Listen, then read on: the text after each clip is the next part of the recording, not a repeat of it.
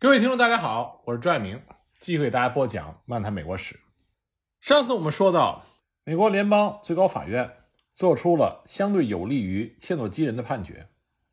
可是乔治亚州则拒绝执行联邦最高法院的裁定，而杰克森总统也默认这种拒绝执行最高法院判决的态度。一八三零年底，乔治亚州议会立法禁止白人未经州政府的允许进入到印第安的土地。这个法律的动机是不让传教士去鼓励印第安人反抗州政府，结果呢，就有十几个传教士被逮捕关押起来。但是多数在保证不再违反乔治亚法律之后，就得到了州长的赦免。可是有一个叫做萨梅尔的传教士，宁可坐牢也不愿意接受州长的条件，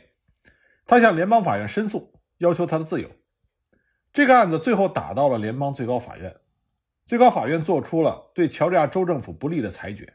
指出根据联邦宪法和法律，乔治亚州没有管辖印第安事务的权利。乔治亚州对印第安区域的干预是违法的，必须马上停止。在得知最高法院的裁决之后，杰克森总统说了一句历史上非常有名的话，而这句话也说明了美国三权分立制度的建立和完善是一个长期曲折而又复杂的过程。作为第一个平民总统，杰克森他说的那句话是：“好啊，约翰·马歇尔做出了他的裁决，现在让他去执法吧。”这句话就表达了作为总统的杰克森对于美国三权分立制度本身的一种轻率和漠视。不幸的是，最高法院在做出这个裁决之后，就进入了休会期。那么，杰克森总统和乔治亚州政府对最高法院的裁决既不公开的抗辩，也不实行。事实上，让这个裁决胎死腹中。杰克森总统一方面劝乔治亚州政府释放被捕的传教士，一方面让国会里和切诺基人关系比较好的议员出面，劝切诺基人接受西迁的交易条件。一八三四年二月五日，杰克森总统在白宫会见了切诺基部落的大头人约翰·罗斯。约翰·罗斯实际上是爱尔兰人后裔，他只有八分之一的切诺基血统。当时联邦政府对西迁计划一直抱有希望，也是因为切诺基的首领并不是一口回绝，而是在价格上有争执。那么，约翰·罗斯让杰克森总统的计划屡屡受挫，因为他对联邦政府的西迁计划开出来的价格是两千万美金，再加上以前违背协议的补偿。这个要求让总统非常的恼火，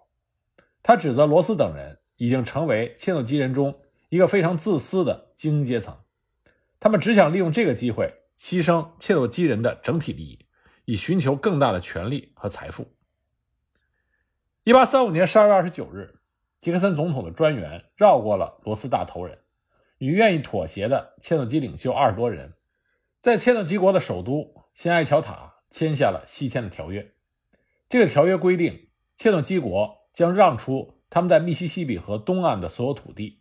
以换取联邦政府在西岸提供的。同样面积的土地，同时呢，他们获得五百万美金的补偿费和三十万美金的安家费。签署条约的切诺基领袖简单的认为，虽然族人反对搬迁，在条约上签字会招致怨恨，但是这样的交换条件对切诺基的生存是有利的。当时，切诺基的领袖梅杰利基在签字以后说：“我签署的是我自己的死亡证书。”也就是说，他们签字的时候认为。他们是为了族群的利益而牺牲自己。一八三九年，主张签署条约的三个主要的切诺基领袖，在西迁之后被愤恨的族人们暗杀。那么，切诺基国议会当时是以七十九比七的投票结果通过了西迁条约。不久呢，联邦议会就收到了一万四千个切诺基人的抗议，他们不愿意离开故土。可是呢，联邦参议院最后是以三十一比十五通过了条约。刚刚达到了法定的三分之二。一八三六年，杰克森总统对协议签字，并且给出了两年时间，用于切诺基人的撤离和搬家。可是两年过去了，没有人撤离。一八三八年五月二十三日，条约正式生效，联邦政府和乔治亚州的军人和民兵强行执法，强迫切诺基国按照条约西迁。于是，在乔治亚州的民兵和联邦军队的逼迫下，切诺基印第安人被迫踏上西迁的长征。而在这条眼泪之路上所留下的很多第一手的史料，都显示出当时美国的白人大众对印第安人漠视甚至是敌对的态度。在眼泪之路上，很多的地方，迁徙的印第安人被迫离开主要的路线，以避开当地居民不希望他们经过的城镇和城市。在有一些地方，地主还会让他们交纳通行的费用。而这些费用并不便宜，比如说，在穿越田纳西州和肯塔基州之后，切诺基人到达了南伊利诺伊州，但他们必须穿越俄亥俄河才能够到达那里，因为要在渡船上过河，切诺基人被收取了每个人一美金，这相当于每个人要交纳今天的二十二点二六美元。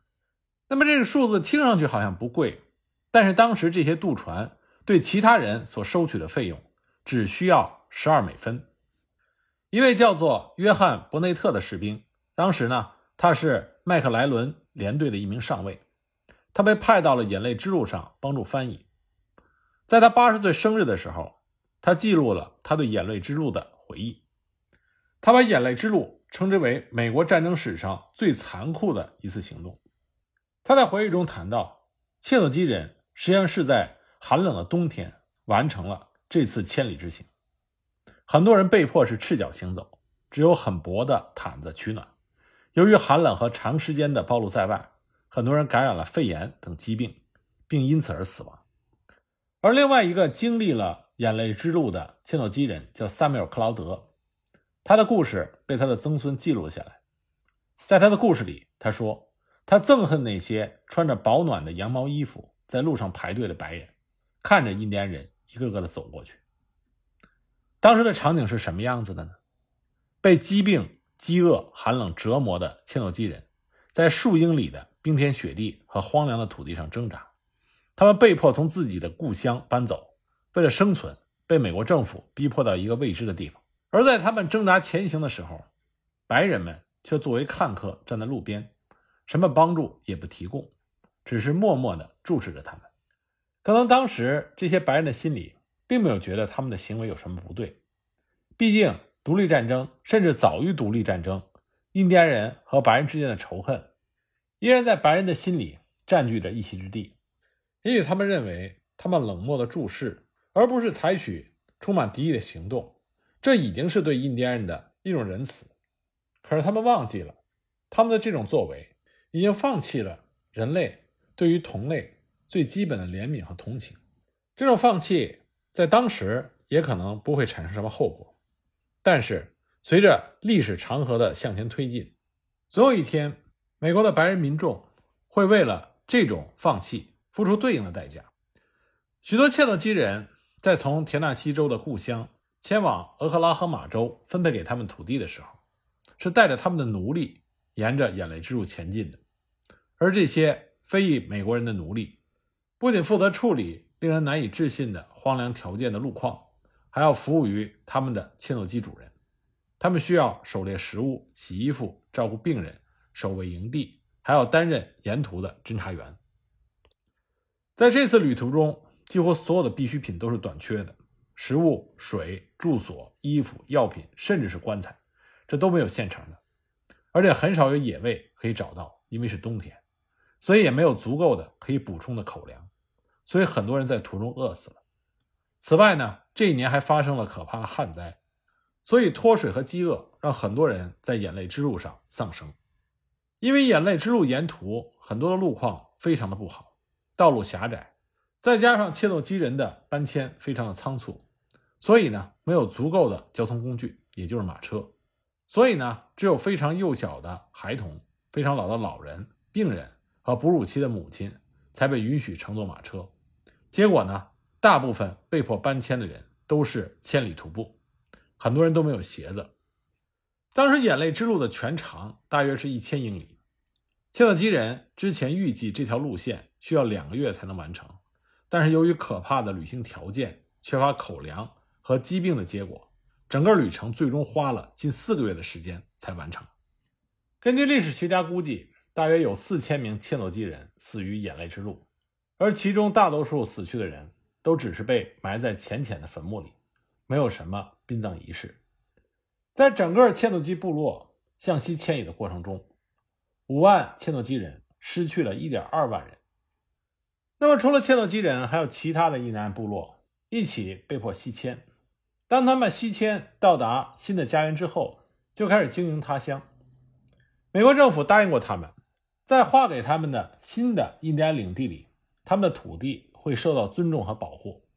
可是事与愿违，随着西进运动的发展，印第安领地还是受到了美国移民的冲击。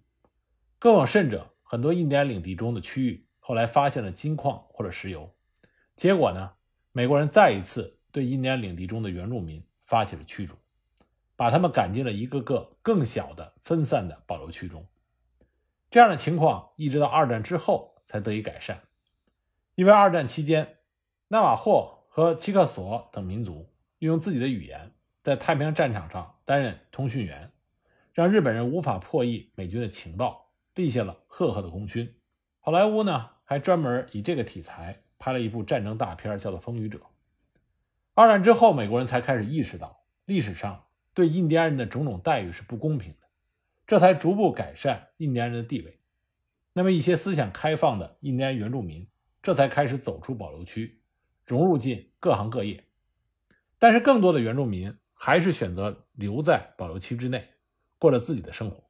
直到今天，在美国，很多印第安保留区内部的文化、政治、经济、风俗，甚至是法律。都和外界不同，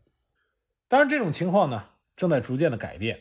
而在这个改变过程中也是有利有弊。如今呢，当时印第安原住民部落走过的眼泪之路，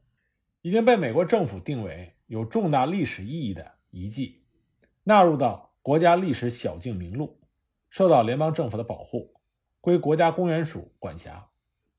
这条路是美国原住民不愿意回忆的往事，因为这条路。见证了他们永远失去故乡的历史，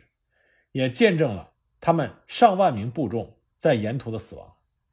这条路呢，也是美国历史中所留下来的伤疤。